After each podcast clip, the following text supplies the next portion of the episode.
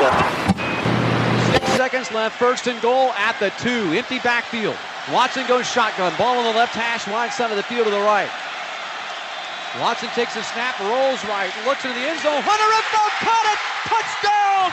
Touchdown! Touchdown! With a second left, Watson hits Renfrow, and Clemson grabs a 34-31 lead and is one second away from the second national championship in school history. Welcome into Forever Clemson Tiger, and this week we have a different guest on. Typically, we have uh, former Tiger players on talking about their recruitment, their time at Clemson, and their life now. But today I've got Scott Reimer from the Tiger pregame show on. Scott, thank you so much for your time.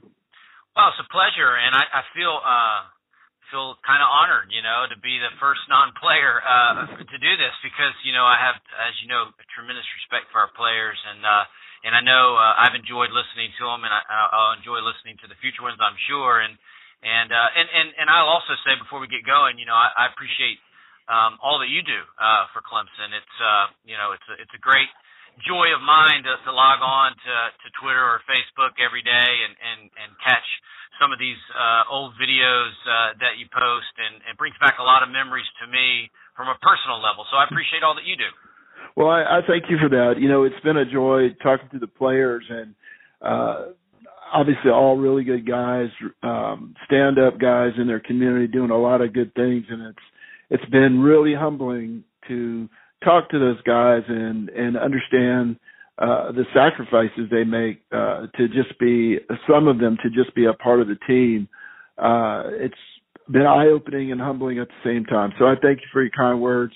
Um, let's start talking about the history. Now, on September the 1st, what I should have said up front is on September the 1st, you will be doing your 200th Tiger pregame show. And that's what's got, that's what got us down this line and, and got you on the podcast. That's what brought it to my attention. Number 200. Uh, that's a lot of pregame shows. Let's talk about how it, how did it all begin? The history well, of the Tiger pregame show.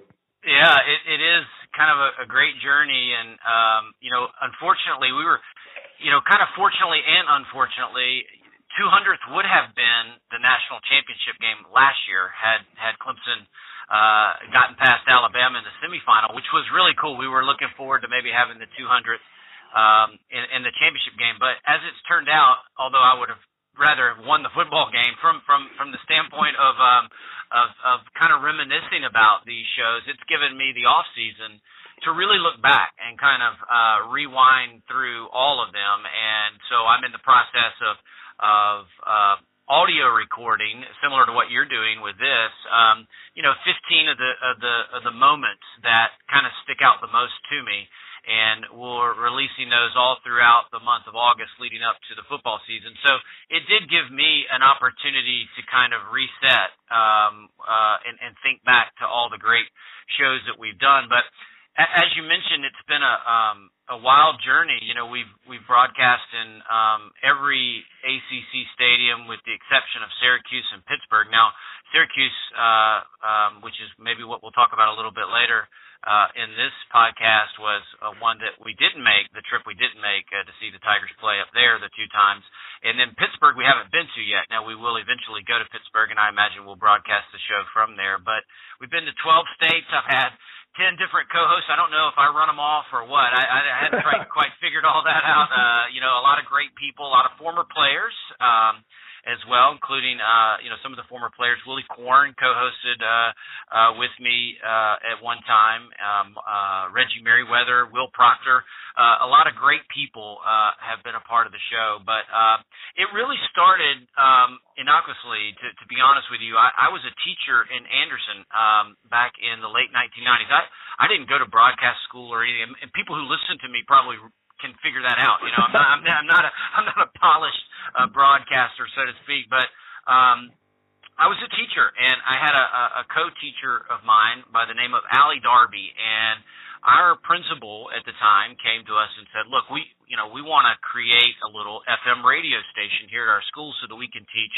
broadcast journalism to high school students. And um, I thought it was a great idea. And he asked if we would write a grant uh, to get uh, uh, the funding to do this little little radio station. And so uh, we wrote the grant and we received the the grant. And it was I think it, you thinking back, it was around seventy thousand dollars. I mean, it was a substantial amount of money. And then once we got the grant, we realized we don't know what the heck we're doing. I mean, we don't. I had I had no idea uh how to set up a radio station. I had no idea. You know, I'm one of these guys that was struggling to, you know, program my VCR at the time. you know, it, it was not it was not you know this was not in my DNA to be able to do this. So I knew we needed some help, and uh, I reached out to a couple of um, local radio, you know, music radio stations in the Greenville area, and I won't mention them by name, but they they they didn't get back to me, or if they did, they weren't interested in helping out. So of course, being a lifelong Clemson fan uh, like yourself, um, uh, I said, well, you know, I listened to WCCP at the time. It was 104.9, and um, I said, well, let me just call over there. Maybe, maybe they can help uh, with that. And immediately, uh, WCCP was there to to uh, jump in and help out. The first guy that called us back was a guy by the name of Jeff Bright, who still works with Clemson. He's, he's worked on the Clemson broadcast for many, many years, and he still, I believe, is still at Clemson now. But he, his moniker or his stage name, if you want to call it that, was uh, DJ Jazzy Jeff, and he ran the AM station at uh, WCCP, which was like a beach music station or something like that. And and he was great. And he came and he he showed us how to buy all the equipment, how to plug it in. I mean, you know, we didn't even know how to run the audio in and out and all of that kind of stuff he set up our little FM transmitter, which went about two miles uh, uh, around the school, and he was great. Uh, so, so the technical part, DJ uh, DJ Jazzy Jeff was able to help us with, but Allison and I didn't really have any idea of how to really do a radio show or teach students how to do a radio show. So uh, we reached out uh, also at WCCP to a, a, a guy by the name of Tommy Powell who um, uh, it was at the time a, uh, uh, an engineer for the station, kind of the production engineer for the station, and also hosted a uh, uh, an afternoon show with Butch Estes, who was the former uh, former Furman uh, basketball head basketball coach, and they did a show I think from three o'clock until six o'clock uh, every day, and um, so Allie and I started going over to WCCP on Thursdays and sat in the studio with Tommy and with Butch Estes, kind of learning how to do it, how to right. you know get calls on hold and and program commercials and you know just basically how to create a little rundown sheet of of doing a, a show and it was it was really a cool experience to see and over time Tommy allowed us to you know give our opinions on the air from you know which was at the time it was like the, the coolest thing in the world. You know, I'm on the radio. People can hear me. And I, I remember calling my wife and saying, "Hey, tune in. We're gonna we're gonna be on the radio here in a minute."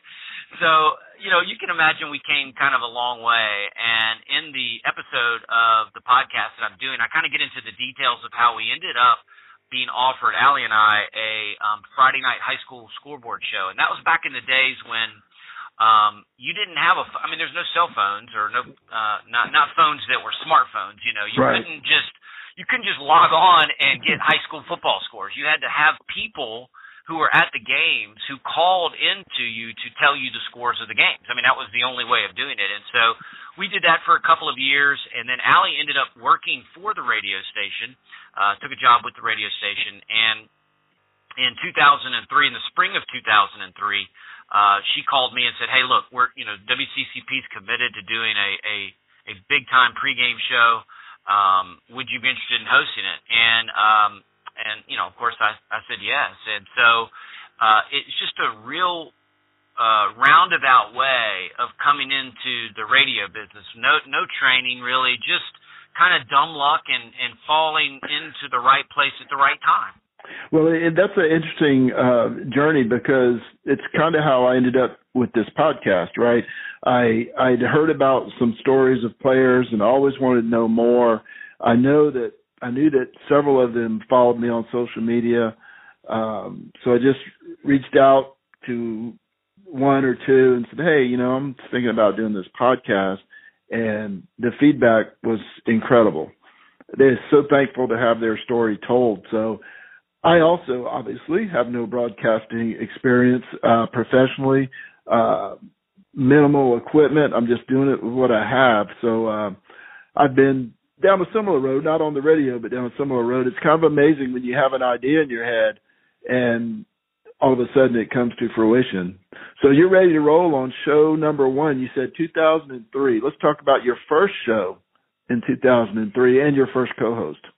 Well, you know, uh, when, when I got the, uh, uh, the the gig in the spring, I actually asked Allie uh, that spring would she co-host with me, and um, and she said, well, you know, I'll I'll help out there, and you know, I'll I'll help run the board on site, and and uh, and maybe you know talk to some fans that are milling about or something. But I, I'm not interested in being the co-host. So um, you know I, I needed a co-host. I, I certainly you know we weren't going to take calls. Clemson, um, you know at the time and still to this day, and, and rightfully and understandably so, uh, because we were broadcasting on Clemson's campus, which was right there at the lawn at Littlejohn, um, you know, Clemson doesn't allow us to take phone calls for the show because, you know, I, and I understand it. I, at the time, Terry Don Phillips told us that, look, I, I'm, I'm happy to give you access to the to the to the campus and to the to the at Littlejohn, but we're not going to let you uh, um, have people call in and bash our coaches or, right. or, or bash it. And, and, and I understood that, and so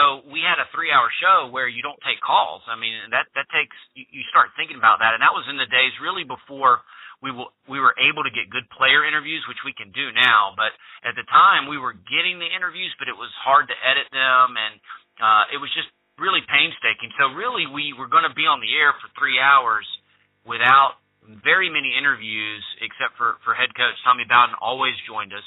But um, other than that, it was just us talking. So I, I knew for three hours there's no way I, I could do it. So in that spring, I had, uh, or excuse me, the year before 2003, I begun uh, kind of moonlighting as a as a uh, editorial writer for a website called CUTigers.com, which I think uh, is still in existence today. I'm, I'm not 100% sure, but but uh, the the owner of that uh, website was a guy that had come on our um, Sunday show, which I didn't mention earlier, but that's part of the episode. I explain a little bit about that as well. But uh, Allie and I had a had a Sunday show for a year or so as well, prior to the pregame show coming on and um and he came on with us a couple of times to talk recruiting you know the the recruiting classes and recruiting visits and all that kind of stuff.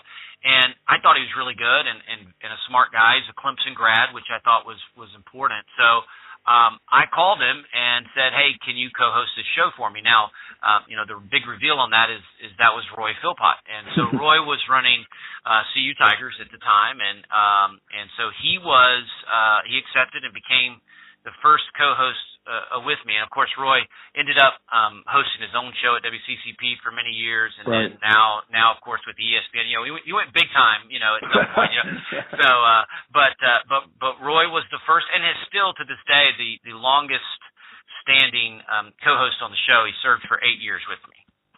Well, what was that first show like? Three hours. You know, that sounds like oh, that's that's easy. There's a lot of commercials and no problem talking for three hours. But I can't imagine personally, me, with my personality, I can't imagine filling three hours with talk, even as good as Roy is. And, and at one time I was a member of CU Tiger, so I know how good he was. And I know how good he is announcing games. But how did you fill three hours that first show? well, the first show, I, it was a blur. If you'll recall, the, the start of the 2003 season was Georgia coming to town. You know, so we're not only doing our our, our first pregame show, but it's not like we even have a, a warm up game. You know, we didn't have the Furman game to kind of ease ourselves into it, and and of course noon kickoffs are always uh, a challenge because we're on the air at six, which means wow. we're getting set up at you know four thirty, four forty five in the morning. So.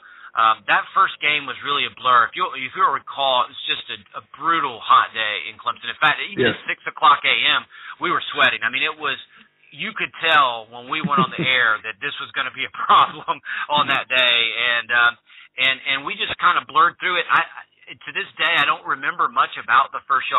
I remember much about the first season, and, and I'll mention that in a minute. But um, I, I do remember being very nervous. You know, just like I right. guess. uh um, you know, your first time of doing anything, you're very nervous. Now I don't, you know, it's all second nature to me now. But at the time, I remember being very, very nervous uh, in doing the show. But I just remember it being very hot. And then, of course, on that day, you know, it wasn't a good day for the football team either. As, no. as Georgia beat us 30 to zero, and and Fred Gibson, I think, was a freshman that year, and and uh, and uh, they, they just they just knocked us in the face. And David Greene threw a couple touchdown passes to him, and David Pollack was on defense for him. So it was it was a humiliating day uh, for the football team and a, an, an auspicious start to the 2003 season, but. Uh, it, it, the 2003 season itself turned out to have a lot of drama involved in it. Okay. Yeah, that 30 to nothing loss, that was uh not a good way to start for the Tiger pregame show. um but but as you said, um for yourself and personally, you know, it it was a blur. Uh you were new, kind of like you know, the first podcast I would do, uh talking to a player not sure what I'm getting. But you're live and on the air. I can always cut and edit it, but you're live, so that's interesting.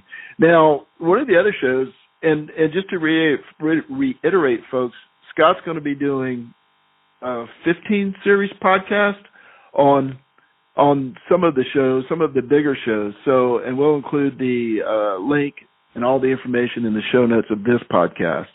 I wanted one one that I wanted to talk about that you had on the list that uh, you shared with me was the House of Horror House of Horrors that led to Dabo becoming the head coach. Tell me about that episode.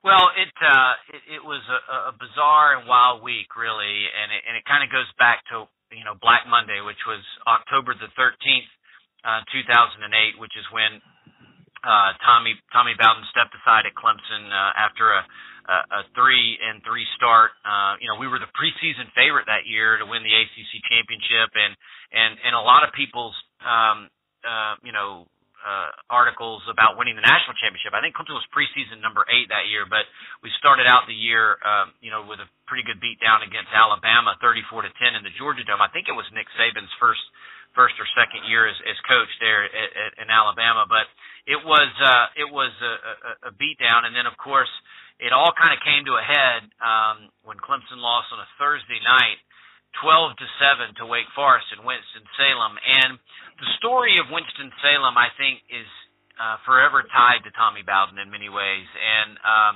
it, it was dubbed by Roy uh, Philpott, who was my co-host at the time, as Clemson's House of Horrors, and it and it had good reason uh, for that. Back in back in 2003, Clemson lost 45 to 17. Remember, I said 2003 had a lot going on that year, and there's several of these um, uh, stories that intertwine with 2003 um, that that that I that I will do. But uh, Clemson lost 45 to 17 in, back in 2003, and and really that almost was the end of the Bowden era at that moment. And I devoted an entire episode on the series to that week, which was you know is a story within a story. Then back in 2005, um, two years later, Clemson again lost to Wake Forest and Winston-Salem 31 to 27. It was the third straight loss of the season after starting the year that year with a big win over Texas A&M at home. If you'll remember Jad Dean with all the kicks in, in yes. that game. So and then and then ironically, you know, so this house of horrors is going on for Tommy Bowden and Clemson with Winston-Salem, and then the ACC by a scheduling quirk sends Clemson back to Winston-Salem in 2006 again. So back-to-back years in Winston-Salem and Clemson was trailing 17 to 3 in that game going into the last play of the fourth quarter. And you may remember that Sam Swank lined up for a field goal that would have put Wake Forest up 20 to 3 at the time. Uh, but a bad snap flew up into the air, and a guy by the names of uh, a name of Gaines Adams took it and went uh, 40. Uh, it was a 46-yard field goal, but took the ball at about midfield and ran for a touchdown that completely changed the momentum of that game. Clemson came back behind a Will Proctor touchdown pass to Aaron Kelly and, and also a long run by CJ and won the game. So I, I say to this day that the only anecdote that Tommy Bowden had to Winston-Salem's House of Horrors was the late Gaines Adams. Yeah, I uh, that was number 93 on my countdown that I'm doing of of uh of the videos and um it was hard to that game is you know it's still hard to believe that they pulled that game out. Now you mentioned that 45 to 17 game. My memory's probably not as good as yours. I wasn't actually there. That was it was 45 to nothing at one point, wasn't it? That's correct.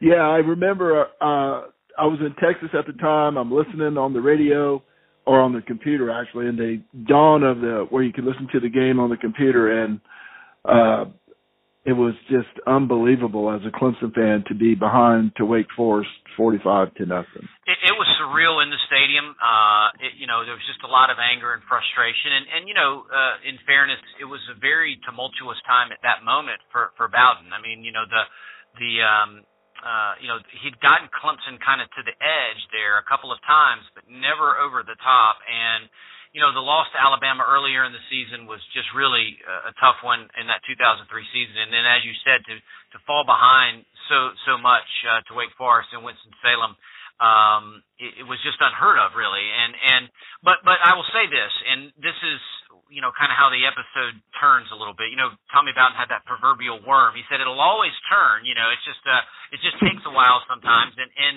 and um, you know certainly Bowden struggled, uh, you know, specifically in getting Clemson over the top, but it was it was really Winston Salem's House of Horrors. You know, BB&T Field, this this little high school football stadium in in the middle of the most uh, benign group of fans that you could ever run into, uh, to, that, that care very little about football, and I think that probably made it even more frustrating. Quite frankly, is that right. this is not a fan base that even cares about football very much, and yet um, we couldn't get out of there with a win, with with the exception of of Gaines Adams kind of pulling that ball out of the air and going the other way. And but but I think time has shown uh, that we really undervalued uh, the impact that Tommy Bowden had on this program in a in a couple of ways. And I look, I was as critical of, of Coach Bowden uh, as anybody, especially at that time. But he he really took Bowden, that is, took Clemson from that apathetic mediocrity of the the, the end of the Tommy West era when there's you know, 40,000 people in the stands to watch a game against Wake Forest in the rain um, uh, one day. Just, just people had turned totally apathetic about the Clemson football program, and Bowden changed that. He gave an identity to the offense that we really still use. I mean, we're still a, a high-paced, fast-paced, throw it to the wide receiver gazelles and let them catch it and run kind of offense. I mean, that's what we do. Well, well, Bowden brought that to Clemson. I mean, it wasn't there prior to to to Tommy Bowden, and uh, in many respects, I believe that the House of Horrors, which was Winston Salem, it kept Bowden from reaching the top, but I believe it also expedited Clemson's ascension uh, to elite status because his uh, failure to win in Winston Salem and his recommendation to Terry Don Phillips to allow Dabo Swinney the interim position to finish out the 2008 season is why we sit here today as uh, with two national championships now under our belts, three years of playoffs in a row, and, and maybe a preseason number one ranking to boot. Yeah, I can't agree with you more. You know, there's a lot of not so good memories from that era, but there, you know, ultimately when you look at it, he brought us Dabo, and what, as you said, what Clemson is today. So if you know, for whatever happened during that time, you have to go through those struggles to get to where we are today. He's the one that brought Dabo to Clemson, and as you said, recommended that he get the head job. So, yes, absolutely, I agree with you, 100 percent. Another one on your list that I wanted to talk about, and I vaguely remember this uh, this story, but you have titled it uh, "Staring Down." David and Beth Whitehurst. This is September 18th, 2004 at Texas A&M. Yeah, that was uh, one of the more um, in your stomach kind of moments, I think, for me. It was a great lesson uh, learned as well uh, in many respects. If you'll recall, to kind of set this up, the week before, um, uh, on September the 9th, uh, we had just one of the craziest losses in, in Clemson history. That was uh, with a, a little over a minute to play. We were up 24 to 21 over Georgia Tech, and Charlie uh, Whitehurst, who was our quarterback at the time, of course, uh, took a took a play, ran the ball, and slid uh, and he ended up sliding about a yard short of a first down. I, I think he could have gotten the first down had he just kind of lowered his head and and uh, and and and fallen forward. Now, no one's que- I wasn't questioning even at the time Charlie's toughness. If you'll recall, the year before in the Tangerine Bowl, he just took a beating against Texas Tech and kept getting up and and just you know. So it wasn't about his manhood, but it was a critical error because sliding short of the first down on the next play, Clemson handed the ball off to Yusuf Kelly and he fumbled. He, he would have had the first down, but he fumbled, and we recovered it, but we were a yard short of the first down and ended up having to punt the ball with about uh, 50 seconds left in the game, and that's the infamous. Uh, actually, it's less than that. It's about 20, 25 seconds left in the game. That was the infamous, infamous Jeff Rigsby snap that kind of dribbled back and and um, uh, Cole Chason, the punter for the Tigers, couldn't handle it. Ended up falling on the ball at about the 10 yard line, and on the next play, Reggie Ball threw the ball in the end zone to Calvin Johnson, who outjumped Justin Miller, and Georgia Tech snatched win out of the out of the jaws of defeat. I mean, in literally uh, that that that manner.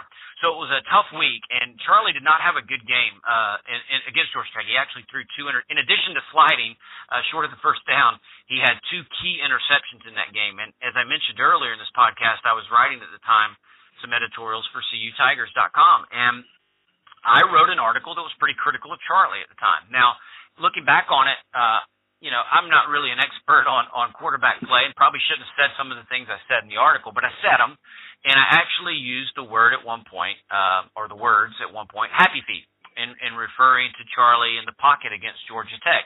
Now, I think the video of the game will prove me to be correct, okay, or at least somewhat correct. Now, in Charlie's defense, the offensive line was putrid in that game, and he was really literally running for his life most of the game, but but Charlie w- was flushing himself out of the pocket, and Charlie's not a out of the pocket kind of quarterback. He's a, he's a guy that sits back there and slings it. So the the during that week, I was very critical of Charlie in this article uh, on CU Tigers. And about Wednesday, I received an email, and it was from David Whitehurst, and of course, is Charlie's dad, a former NFL quarterback. Um, you know, a, a guy that had a lot of respect in the NFL community. And you know, without getting into the details of the email, David dressed me down pretty good. I mean, he he gave it to me. Uh, he he countered uh, multiple opinions of mine. Um, he referenced a lot of things that were going on, and uh, and and basically he let me have it. you know, and, and and and and probably I deserved it uh, to some degree. So. uh you know that that's that set the stage, and we emailed a few times that week, and it didn't get any better. The the conversation degenerated as the week went on.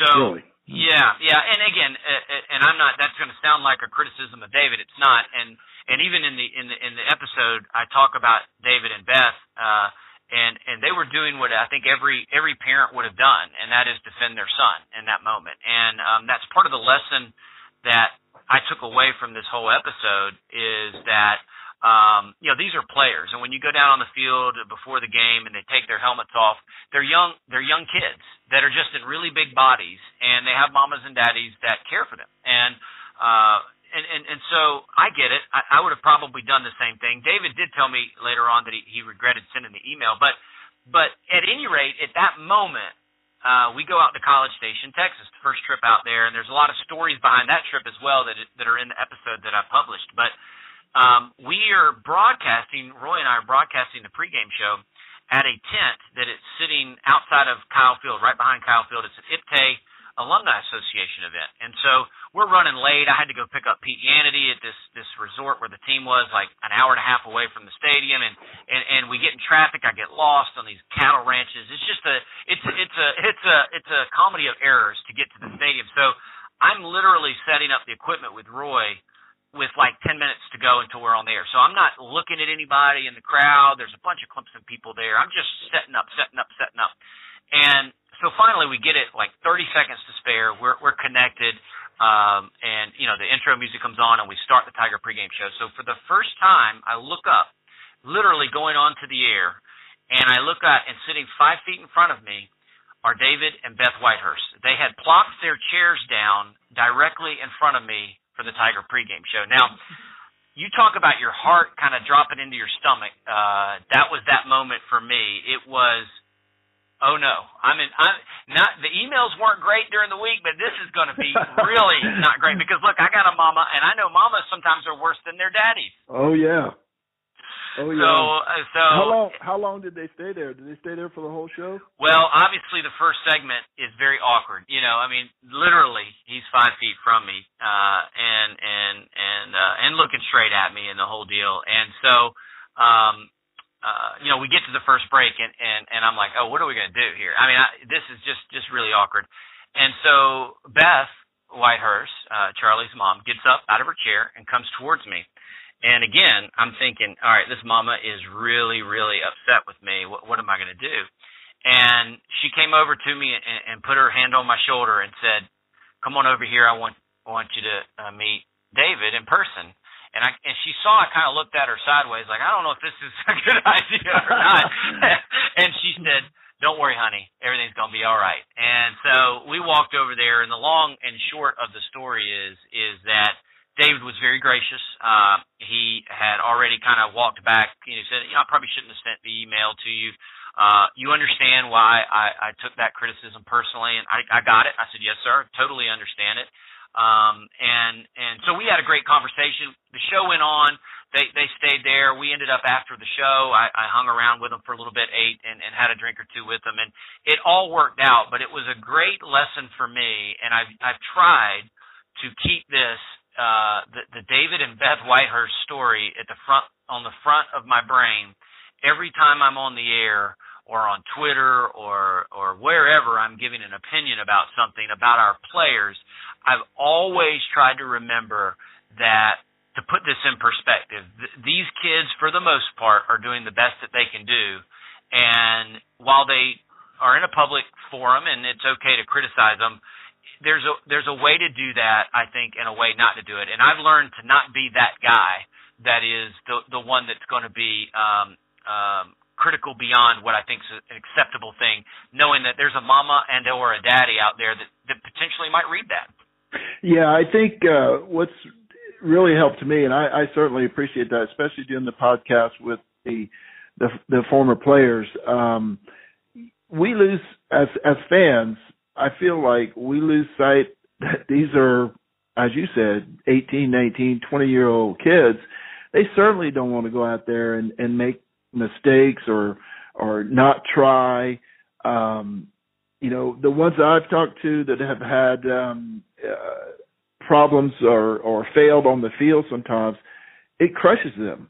Uh, they want to succeed more than any fan does. These are guys that are out there, you know, in the weight room all off season. They're working their craft for hundreds or more hours a year they don't want to go out there and fail. They're, they're, they're, you know, their whole goal is to succeed um, and be a, a great player and a great team player. But so it's really helped me understand that it, it sounds strange to say it, Scott, but it's really helped me understand that they're humans and they're 19, 20, and 21 year old humans, you know, um, uh, trying to do their best. So I, I really appreciate. That's a great story. I really uh, really appreciate you sharing that story, um, especially that everything worked out at the end and there wasn't a um, WWE event on the Tiger pregame show.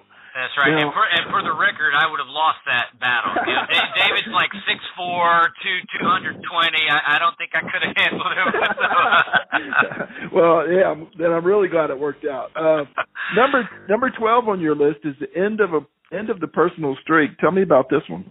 Yeah, you know, when I started this thing in 2003, we said, you know, we got to the first game or two, and then we said, okay, well, Clemson's going to play on the road. We didn't even really think through all this. You know, we, are we going to go on the road? What are we going to do? You know, so we, we we didn't have that conversation prior to the first home game, our first road game in 2003. But I, I was the kind of fan that, um, and I've been going to games since, uh, you know, the, the, the mid 1970s. I would go to one or two away games a year, maybe. You know. Um, uh, you know, a lot of times to Raleigh or, or certainly Columbia. I've been down to Columbia many times. I've been Chapel Hill. So I had been in Atlanta uh, with Georgia Tech. So I'd been to kind of the close games, you know, the ones you can get to and back in, in one day. Um, but I was never one of these road warrior kind of kind of guys. And and and part of this episode that you're referencing is is kind of a tribute to to those road warrior fans uh, who I, I I have a deep amount of respect for.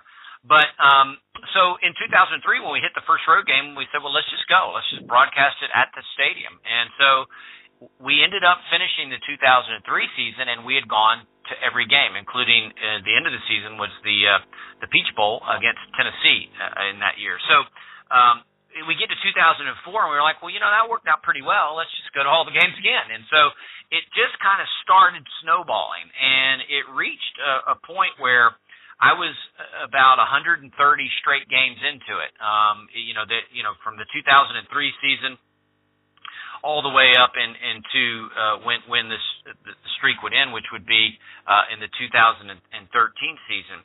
But uh, it was a lot of crazy trips. I was, you know, still I still to this day am in education, and um, you know, when I was a teacher or an assistant principal, uh, it was pretty easy um, to I wouldn't say easy, but it was easy to not have to be encumbered on a Friday night.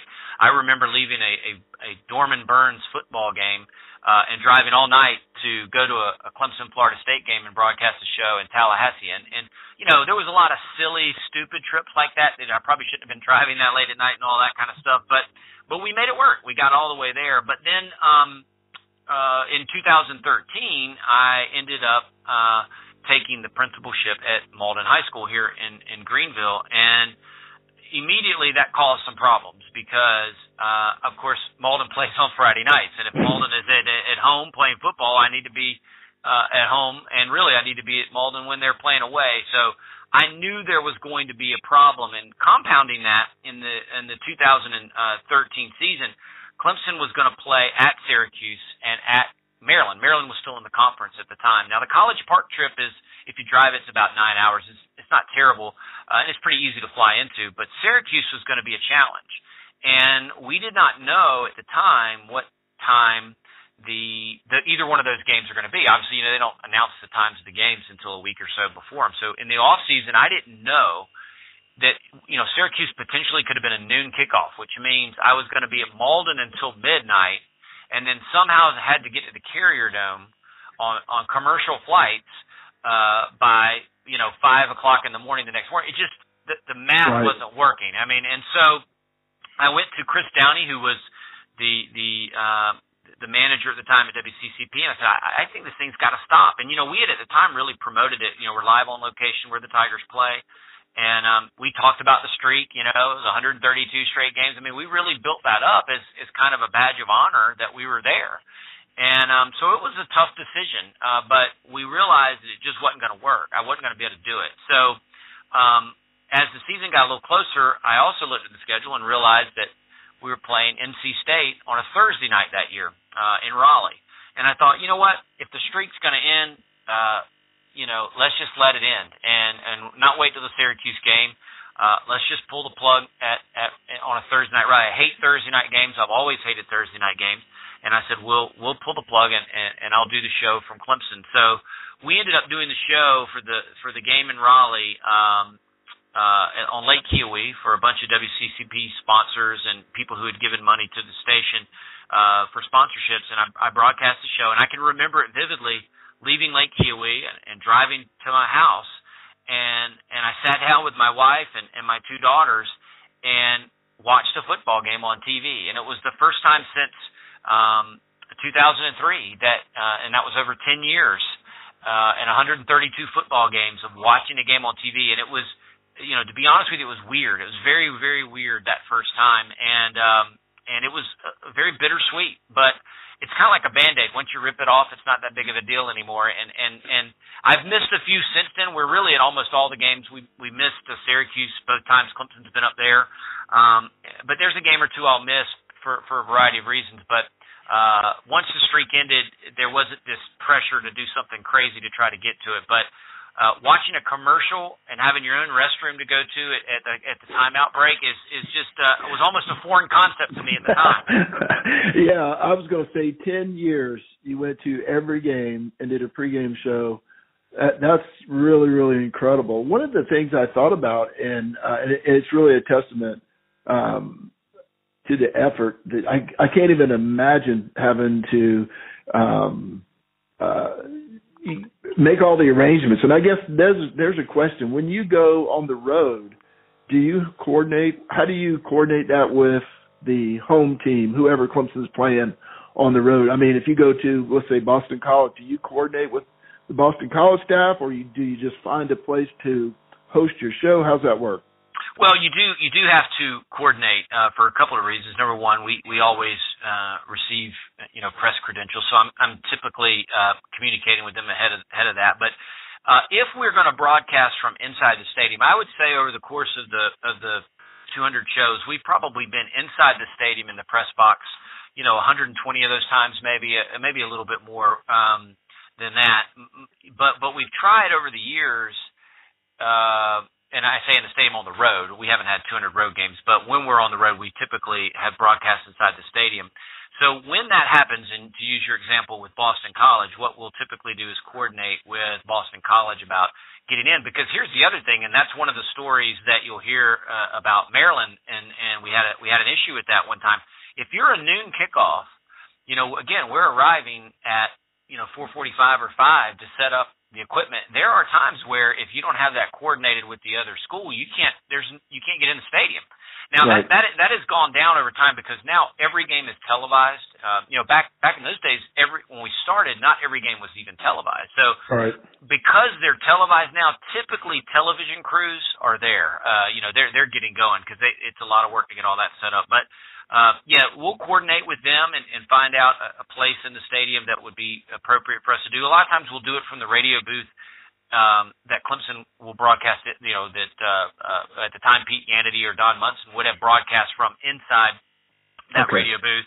Sometimes we'll do it from the concourse. Sometimes, you know, it just really depends. But but but we've also really fell in love with trying not to broadcast in the stadium. That's a very sterile environment. As you can imagine, nothing's going on in the stadium six right. hours prior to the game. You know, they're, they're testing the PA systems and and all that kind of stuff. But uh, the band will come out every now and then and practice a little bit. But um, so we try to broadcast externally when we can, but and it's much easier to do now from a technology standpoint. The technology back really until you know four or five years ago was we had to hook up to a phone line or a DSN line, you know, uh, you know, try to get into a network line because there was no Wi-Fi. I mean, there was no 4G, 5G. I mean, none of that stuff. It, it didn't exist in the sense that we could tap into the system that we use to broadcast out.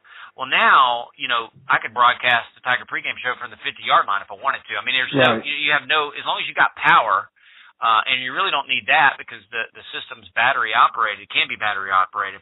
Uh, you know, you can broadcast from anywhere. So as the technology has allowed us to do it, we have taken the opportunity to broadcast remotely more. I remember um, uh, last year at Virginia Tech, I broadcast from a parking lot. You know, where we were we set up the tailgate. You know, we put up a tent, put out a few chairs, and broadcast the pregame show. I mean, it, it was we can go really now anywhere, but back in those days you couldn't, and that's why we spent most of our time in a stadium. You know, I, I appreciate you uh, telling us about your quote real job because I I don't think people realize that you know you just don't do the Tiger pregame show. You've got a real job as a principal, and which which made me think you were talking about Mauldin playing on Fridays and you needed to be there. What do you think about the ACC and the Friday night games now? I guess your streak is over, so it's not imperative, as you said, that you make it to every game. Um, I'm, and Clemson doesn't have a Friday night game this this year, but what do you do on a Friday night game scenario? Well, I, will say this. My honest answer to that is is uh, I, I don't like it. Uh, I don't like Thursday or Fridays. I thought there was a time, though, in all honesty, uh, in, in fairness to the ACC, I thought there was a time where the ACC. I wouldn't I wouldn't go as far as to call it a second class football conference, but it certainly was a, a it was a, a good step below the SEC and the Big Ten and, and maybe even the Pac-10 as far as the quality of play. And I'm talking about you know, uh, during Florida State's reign there in the late 1900s when when or late 1990s, I should say, um, and then and then even into the early 2000s when they really had one competitive football team, being Florida State, and it, and it was the you know the eight dwarfs after that or whatever it was. So um, I thought the ACC at the time probably needed the exposure of the Thursday night. Um, I think all of that ended, and and therefore, you know, ten years ago, I would have said maybe the ACC needs the Thursday night, and and if they were going to do it then, I would say maybe they need the Friday night to build the exposure. But let's be honest, you know, the ACC has won two national championships in the past, whatever, six, seven years. Um, they've had a member uh, school in the championship game three years in a row. Um, the ACC doesn't need that anymore, and I'm really disappointed that that continues. And I don't know if it's contractually done years in advance, and I, I don't know all the backstory to that, but I don't think the ACC should be playing football on Thursday or Friday night. I think you leave that to the MAC and, and the WAC and all these other conferences that need that exposure. And I, I'm very disappointed outside of my personal disagreement with the Friday night and that being dedicated to high school football. Uh, or should be dedicated to high school football. I just think it cheapens the product when you don't need it to be cheapened. I think the ACC product is good enough to stand on its own. Yeah, I I have very very similar feelings. I think you know I and I got into a Twitter back and forth with someone on this. Uh, you know, oh, it's not that big of a deal, and you know, yeah, it, it's a standalone thing. And I said, yeah, it's a standalone because everybody else is is playing on Saturdays. right. um, yeah, you know, and I said when when Alabama plays on a Friday night, you let me know. When Texas plays on a Friday night, and, and Texas hasn't been good for for a few years now, but they're not playing on a Friday night. I think they played on one Thursday in 20 years. Um, so you're you're having you know yes it's it, I, the argument was well it gets exposure. I said who is going to stay home to watch Clemson and Boston College? You know it's probably going to be 42 to 10 that wouldn't watch it on Saturday. I'm not gonna I'm not gonna blow off my kids' high school football game to stay home and watch Clemson. And, and in your case, you know the school you work at, you're not going to say hey, I'm sorry, Mauldin, I'm not going to your game. Clemson and Boston College are on Friday night. What a draw! I mean, that, that, you know, exactly.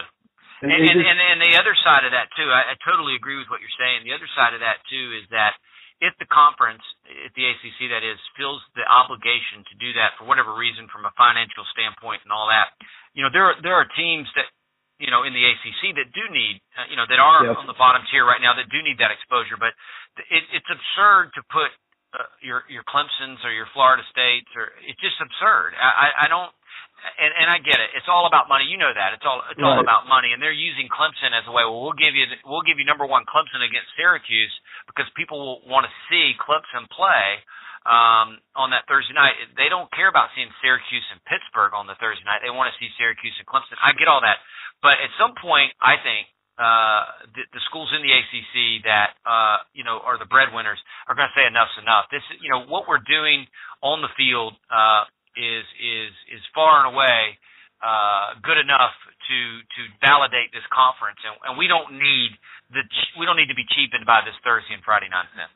Right. If they wanted to put Boston College and Syracuse on Friday night, I don't have a problem. The problem I had was Clemson and Florida State. You know, I'm not obviously not a giant Florida State fan, but I thought that cheapened their brand to be on Friday night at Boston College, and you could see it on the. You know, it was pouring rain. I think it ended up being 15 to nothing or some. It was a weird score. It was a weird game.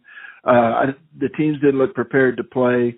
Uh, just, I, I think it cheapens the the product. It's almost like watching an NFL team play on Thursday and how the games aren't as good as they are on Sunday.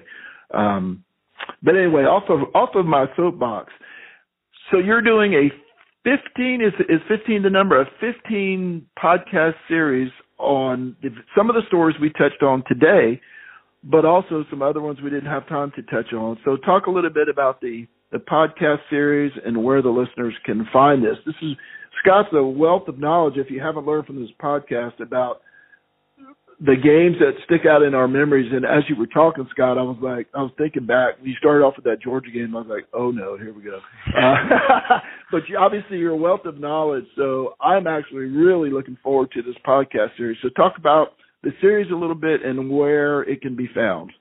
Well, I appreciate that, and uh, you know, as we looked at a way to how to chronicle um, you know, some of the stories of, of, of the 200 shows. It'll be 200 shows uh, for the season opener this year uh, against Furman, and I just thought, you know, with the technology today, let's just do this via audio for posterity. You know, my my my grandkids can go back and listen to some of this stuff, uh, you know, if if they want to to see some of the trials and tribulations. So there's 15 of them. I there are really about 25 that I I I, I thought about doing, but I, I whittled it down to 15. I thought those were the best 15 stories. We've touched on some of them here today. There there are others. There's some great stories, some some fun, some some some strange things, weird things, some you know heated things at times. Uh, so it kind of runs the gamut. And within each of the episodes, I also try to set the stage of what was going on in the season at that time, much like we did today in these stories, and and putting them in perspective and and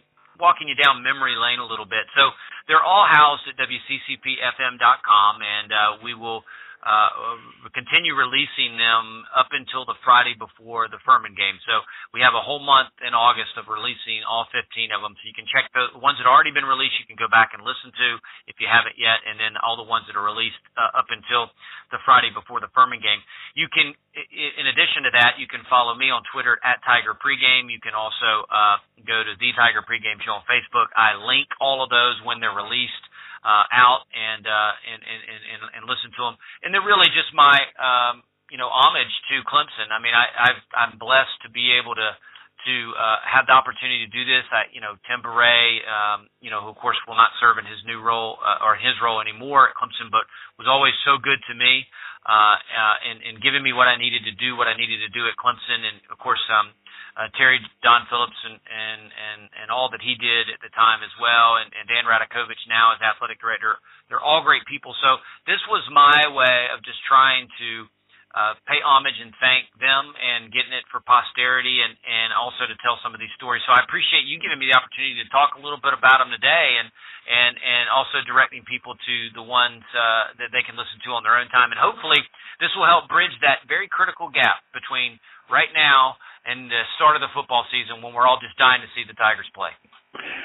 200. It'll be your 200 show on September 1st uh, against Furman. It's just incredible, and it shows your dedication to Clemson. You traveled, you know, it, the, the pregame show, and and I live in Texas, right? So I'm not typically at the games, but I can tell you this: from the times I've listened, I felt like I was there. As you said, you're on the lawn at Littlejohn, and it's taken me back to my time at Clemson. It's just been an incredible, incredible uh, run, and you and your co-hosts, your various co-hosts, had a way of making me feel 1,200 miles away or so, making me feel like I was there. I could picture it. I I could see what was happening. Took me also took me back to my time at Clemson. So it, it, it is great, and we'll of course include the the ad the the uh, the web address in the show notes for this podcast. It's been incredible talking to you, Scott. I sincerely appreciate your time. Looking forward to the podcast series.